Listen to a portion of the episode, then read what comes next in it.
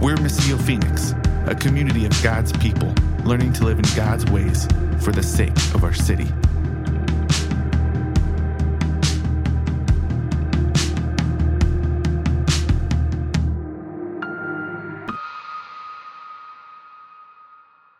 Hebrews chapter 4.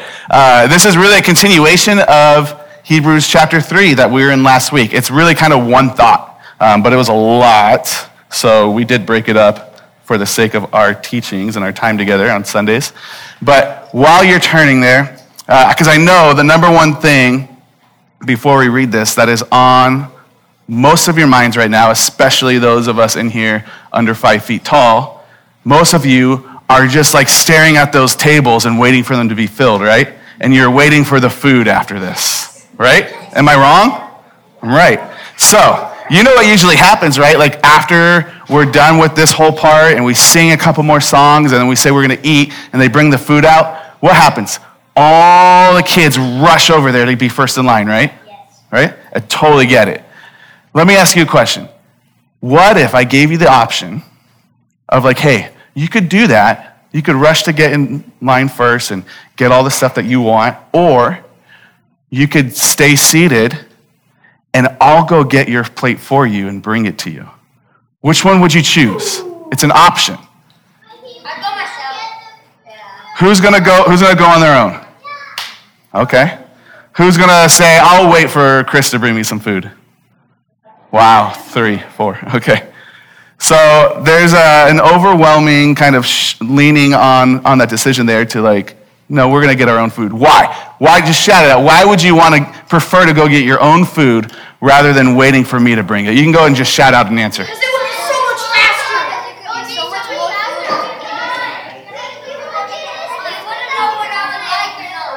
more food. Yeah. I heard all of that and I understood every single word. It was crystal clear. I wouldn't know what food, yeah, exactly. So here are the things I heard. I wouldn't know the kind of food you guys like, so who knows what I'm going to get you, right? I may not get you enough food, right? You want to pile on that plate, I know you. Also, I heard it's not going to be fast enough if you wait for me. You want to get there and get it quick, right? You don't want to wait, right? And here's the reason I bring that up. By the way, if you really do want me to get your food, I'll do it for you, but you're allowed to get in line too. But the reason I brought that choice up is that's kind of like what we're going to see today when we read in Hebrews 4, is we're actually being reminded way back in the story of when God's people were given a choice. They were given a choice to either go and take things for themselves or to wait on and trust that God would actually provide for them. And they had the same struggle with that you just said. I don't want to wait. Who knows when God's timing's going to be? Like, I can do this now, right? Or what if what God provides isn't as good as the thing that I want for myself? What if it's not enough of what I think that I need, right? They had all those same concerns. And so instead of waiting on and trusting God to be the one to provide and resting in the fact that he would actually care for them, instead, they were working and struggling and toiling, like rushing to get to the line first, right? They were working hard to try to get for themselves what they felt like they needed or wanted instead of trusting on God to give that for them. And so the person who is giving this message in Hebrews, who wrote all this down, is reminding the people who were following Jesus at this time of how God's people way even before then, the Israelites, did just that. And because of that, they missed out on the rest that God offers. And so he's saying, remember that? Let's not be like that. Let's learn from that. And let's learn to rest in what God offers today. So I'm going to read for us in Hebrews 4, okay? And we're just going to read the first 13 verses today. So it starts with therefore. And remember, we said when we see that, we have to ask, what is it therefore? Remember, it's continuing from chapter 3. And in chapter 3, he had just been talking about how God's people, the Israelites, did not believe that God would come through, and so they missed out on his rest. Therefore, since the promise to enter God's rest remains, let us beware that none of you be found to have fallen short. For we also have received the good news, just as they did. But the message they heard did not benefit them, since they were not united with those who heard it in faith. For we who have believed enter the rest, in keeping with what he has said. And this is quoting from Psalm 95. So I swore in my anger, this is God's words, they will not enter my rest. And then the author of Hebrews continues, even though his works have been finished since the foundation of the world. For somewhere he has spoken about the seventh day in this way, and this is from Genesis. And on the seventh day, God rested from all his works. Again, in that passage he says, going back to Psalm 95, they will never enter my rest. Therefore, since it remains for some to enter it, and those who formerly received the good news did not enter because of disobedience, he again specifies a certain day, today. He specified this speaking through David after such a long time. Today, if you hear his voice, do not harden your hearts. For if Joshua had given them rest, God would not have spoken later about another day. Therefore, Sabbath rest remains for God's people. For the person who has entered his rest has rested from his own works, just as God did from his. Let us then make every effort to enter that rest, so that no one will fall into the same pattern of disobedience. For the word of God is living and effective and sharper than any double-edged sword, penetrating as far as the separation of soul and spirit, joints and marrow. It is able to judge the thoughts and intentions of the heart. No creature is hidden from him, but all things are naked and exposed to the eyes of him to whom we must give an account. This is God's word. Father, we ask that, though that was kind of a lot and maybe confusing, that you would allow us to be able to understand your word spoken to us today. God, give us ears to hear and eyes to see. Open up our hearts and our minds and our spirits to be able to receive what you have for us today. God, that we would be renewed and transformed, that we too would be able to enter into the goodness of your rest fully one day, but also even in part here and now. We ask this in Jesus' name. Amen. All right. Who's like, I have no idea what you were just reading right now? Adults are not being honest, right? But kids are like, I'm with you. Like, that was a lot. I just read a lot of stuff. Some of it sounded very confusing, didn't it? And so in order to understand it, we have to put ourselves in the mindset of the original audience this person was talking to. And the original audience, most of them were Jewish followers of Jesus. And so they had been raised in a whole tradition and religion their entire lives, where they knew the story of where they came from. And they knew the story of their people and their ancestors. And they knew the story of their God who had rescued them. And so let's try to get a little bit of a glimpse of what they knew when they heard this message in Hebrews just now, okay? And so what they knew is that there's a God who created all things. There's a man named Moses who wrote down this story after God's people have been rescued from slavery in Egypt, and he wanted to explain to them, hey, this is who you are. You've been slaves for 400 years, but actually you have a deeper identity than that. And you've been told how to live and how to work without any rest for 400 years, but God has a new way for you to live now. And so in teaching them that, Moses wrote down the first 5 books in our Bible.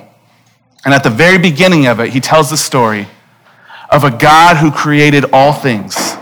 And in 6 days, he created all things. He ordered all things in the first day, and he made space for life to flourish. And then in the next 3 days, he filled those spaces with that life.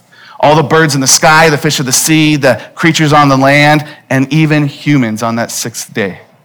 And the humans were unique and special from the rest of creation, because though they were one of God's creatures, they were also made in the image of God, meant to be these living statues, reflections of, representations of the Creator to the rest of creation. Now that happened on the 6th day, and then what happened on the 7th day? Do you guys know? God rested, right? God settled in to his creation, and he rested. And he said, this is so, so good. This is very good. And he was present in it. And he himself stopped working. So humanity's first full day of life was resting, because God had already done all of the work for them. They had a beautiful paradise to live in. Now, they also were given work to do. And so after that seventh day of rest, then they were called into this work of tending to the garden, cultivating it, helping to spread it out more and more so it would fill the whole earth. That they would actually care for the things that God created for them, right? Including the animals and the plants. And so there was a work for the humans, but that work came out of a deep rest in what God had already done. And it came out of God providing all things for them already. And it came out of God giving them every single thing they needed in order to do the work that he asked them to do. That's important for us to know. Then if we fast forward in the story, what's also important for us to know is after those humans chose not to rest in what God had done for them and said, you know what, instead, I think I can reach out and take for myself something better. Maybe what God brings to me isn't enough on my plate. So I can reach out and I can grab something for myself. What that did is that started a cycle of work being really, really hard for them now.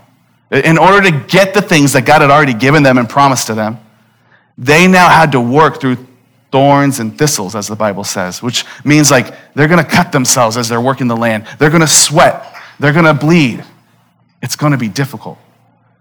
And when you fast forward through that story, what we see is all throughout it, God continued to go after his people to bring them back into his rest. Who likes to rest here? I love to rest.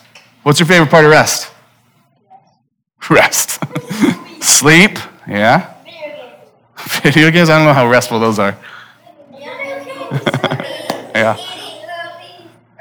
There's no like expectation for you to have to do anything though, right? Yeah, you could eat. You could watch a movie. You could sleep. You can just chill. There's no expectation for you to have to do anything. And what God had been trying to do that whole time is bring his people back into a place where he says, I've already done it all. All you need to do is rest in the work I've done and partner with me in it. But partnering with God in his work that he will accomplish is a much easier job than working against God, thinking that we could do better on our own, right? And so God's people, they kept thinking, no, we could do better on our own. And they kept thinking, well, the other nations, the other countries around us, the other people, they have these other gods, and look at all the stuff that they have. Maybe we could do it better that way. And so they kept chasing after these other ways of living. So they ended up finding themselves in slavery in Egypt for 400 years. That's a long time. And so generation after generation, they were told how to work and how not to rest because the Pharaoh would get really harsh with them, the king over Egypt, and he kept giving them more and more work to do. When they would complain, he would add even more work for them. And so it was endless striving and working for a king who did not love them, who did not care for them. They didn't get days off and rest days, right? So then God comes and he rescues them. He redeems them. He finds a way to get them out of slavery and to bring them into a new land. And God promised them, I'm going to take you into a land where it's flowing with milk and honey, is the way that it says in the Bible. And what that means is it's going to have everything you need and it's going to be really good. There will be everything you need there to live and it's going to be tasty. It sounds kind of like what God intended at the very beginning of the story, right? God gave them everything they needed there. And so he's trying to bring them back into his rest again. But in the wilderness, many of them did not believe. They did not trust. And so they're wondering, where's food going to come from? Are we going to have shelter? Are our enemies going to come and attack us? And will God protect us from that? Maybe we should have just stayed in Egypt as slaves. And it's funny that when God's trying to teach them a new way to live, one of the first things that he tells them is, I want you to have a day of rest. Right? Moses goes up onto this mountain. He actually meets with God, and God gives him these laws, these ways to live. We hear laws, and it sounds like, man, I don't like laws. Like, I just want to be myself, right? I want to do what I want to do. But God was showing them, no, here's a better way to live your life now that you're not under the oppression of a bad king. God is a good king. Here's how you live. And one of those main 10 laws he gave is, I want you to rest. That's not a bad law, is it? That in fact sounds very inviting for me. And yet, it is one of the hardest of those laws for those people to follow, and even still today for us, isn't it? Because we constantly, for some reason, are working against our Creator, trying to grab for ourselves what we think we need, instead of resting in, trusting that He has already done it for us. And so, if you fast forward a little bit, verse 11 in Hebrews 4, it says, let us make every effort to enter into God's rest. Now that sounds like an oxymoron. Kids, do you know what an oxymoron is? It's when you take two words or ideas that seem to be opposite, but you put them together, like jumbo shrimp. Some of you don't even know why you're laughing. Any other examples of oxymorons? Do you guys have any? No? Quiet children. Well, I didn't say it. Crazy children. Crazy. That's a fitting. Quiet children's more oxymoron, yeah. So it's taking two ideas that don't seem to make sense, you put them together, like hurry up and slow down. That sounds weird, right? You got one, John? Dark light, does that count? What was it? Is that like dark light? That thing? Dark light? I've never heard of that. Oh, yeah, like a black light. Yeah. That does sound like an oxymoron. Good one. Yeah, two words that don't seem to go together. They seem to be opposite. You put them together and make one thing. And so this phrase, make every effort to enter rest. Some of your translations might say strive, which is like working really hard to enter his rest. That sounds like two opposing ideas, right? Like I said, the example of hurry up and slow down. It sounds like, what is he talking about? That doesn't seem to fit together. But remember what he said at the end of chapter 3 of why those people, those Israelites, did not enter into God's promised land, into his rest. Was it because they weren't super obedient? Was it because they didn't follow all the rules exactly? Or did he say it's because of their unbelief? Do you guys know? It's an open book test. What do you think, Eileen? Unbelief, yeah, good job. It's because of their unbelief. And so what this author is saying is, listen, there's a lot of things around you that are telling you, you can go and make things your own way. You can go and take what you want or you think you need. You can grab it for yourselves, just like the first humans in the garden, grabbing from that tree that didn't belong to them. Just like the Israelites, not trusting God would provide food when he's literally pouring manna from the sky. And they think, no, we need to get for ourselves. There's a lot of stuff, even still today, around us that's screaming that message, right? That we need to hustle hard and stay on our grind, and that we need to go out and get what we want. And what this author is saying is, no. You actually need to work to fight against that mentality. Work to resist that so that you wouldn't fall into an unbelief and you would trust instead that God is the one who provides everything for you. There's this book by a guy named Walter Brueggemann, say that 3 times fast, and it's called Sabbath as Resistance. And so Sabbath is this day of rest that God commanded his people to do. On the 7th day he rested, and so he reminded his people in the wilderness, hey, you take one day to rest as well. 6 days you can work. One day you remind yourselves that I've done all the work for you.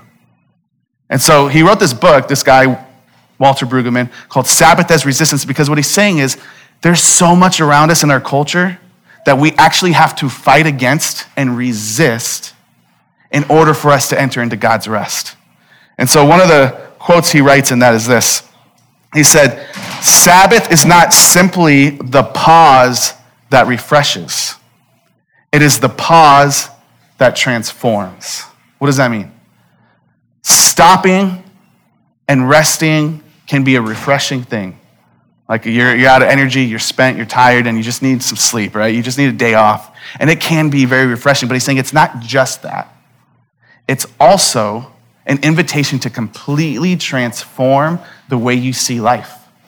So he goes on to say, whereas the Israelites were always tempted to go out and grab for themselves, I'm paraphrasing because he used this word called acquisitiveness, to go out and grab for themselves what they need, Sabbath is an invitation to receptivity, which means instead to allow it to come to you, to receive what you need. Rather than going out and grabbing for yourselves, receive it. You see how that transforms the way you think and the way you live? He says it's an acknowledgement that what is needed is already given and need not be seized. If the first two humans in the garden had believed that, if they had resisted this serpent that slithered in and started telling them a lie, God's holding out on you. You can go and get more. Look how tasty that is. Isn't it better than what God has given you to eat? If they had fought to resist that lie and not fallen into that unbelief, they would have continued in God's rest. If the Israelites in the wilderness had fought against the temptation of worshiping the gods of other nations, thinking that they could provide for them more than the God who rescued them out of slavery, if they fought against that temptation and didn't fall into unbelief, they too would have entered into God's rest. But here's the thing. That was just a glimpse of the full rest that is going to come. And so that's what the author in Hebrews says here too. He mentions, and again, this is one of the things we need to know that they as Jewish people understood in that time. Because he just randomly introduces his character in verse 8. For if Joshua had given them rest, God would not have spoken later about another day. And what is he talking about there? Joshua was this guy who was able to lead the Israelites into the promised land. Moses had led them out of Egypt. Moses had been the one kind of like helping to lead them as a people for 40 years in the wilderness, but he and his whole generation passed away because of their unbelief. They were not allowed to enter the rest. God allowed the next generation, their kids, to go into the promised land, and Joshua led them across there. You know, Joshua's name is the same name as Jesus. They actually are the same name.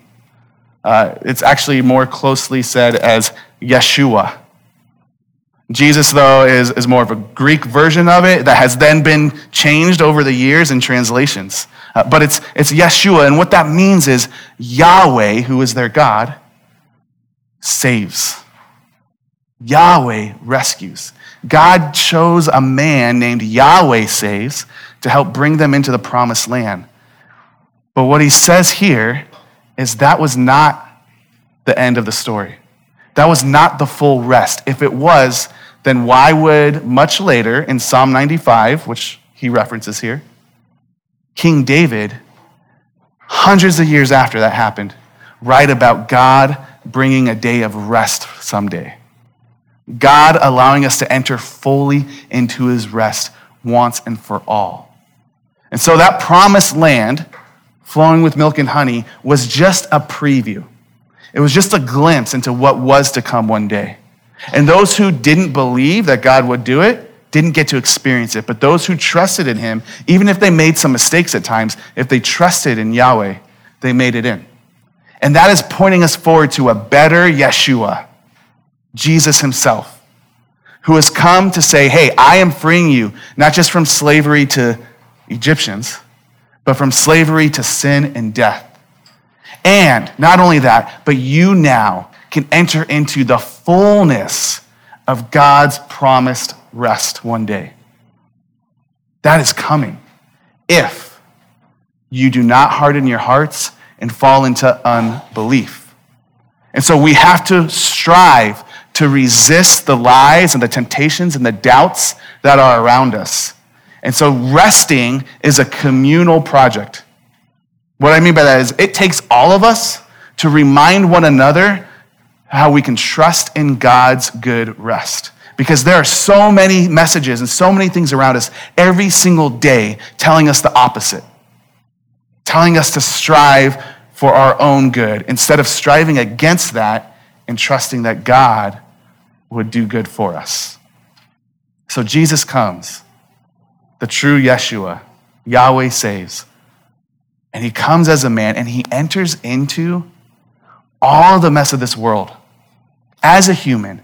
And he even works a job, by the way, as a carpenter, right?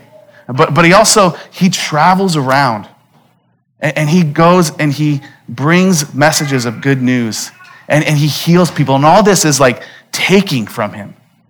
He's working, he's preaching, he's caring for. And the work that Jesus does and the work ultimately that he accomplishes as he goes to the cross and he is hung there and murdered there. And the work that he does as he enters into the grave and then overcomes it. Like, I don't know about you guys. Sometimes you have hard days at work and you complain about it, but like, imagine the work it took to beat death, to climb out of a grave, right? To walk out of a tomb. And that work that Jesus has done, that God has done on our behalf, is now how we get to start in his rest. Remember we said at the beginning, God's work brings our rest, and then we could start working out of his rest.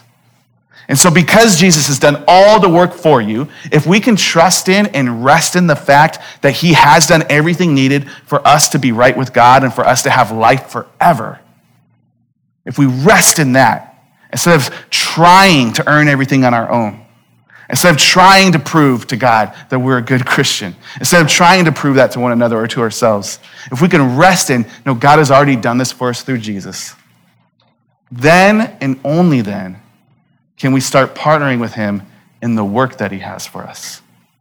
There's one more quote from that book I want to read, and then we'll finish this.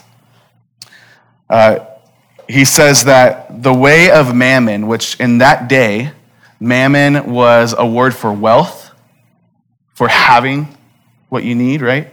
But it also was a name for a god that many of them worshipped, who provided wealth and capital for them. So he says that way of thinking is the way of commodity, that is the way of endless desire, endless productivity, and endless restlessness. You're always striving. You're never trusting that you have what you need. Without any Sabbath. He says, Jesus taught his disciples that they could not have it both ways. Come to me, all who are weary, and I will give you rest, Jesus says. You can't have rest and think that you can go out and get what you need on your own. God is the one who provides for us. Does that mean you don't work? No.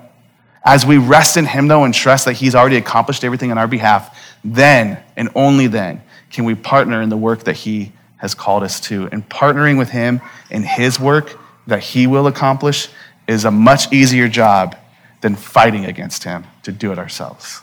Amen? So the invitation is to rest in Jesus by trusting he has done the work on your behalf. Let me pray that we would trust that.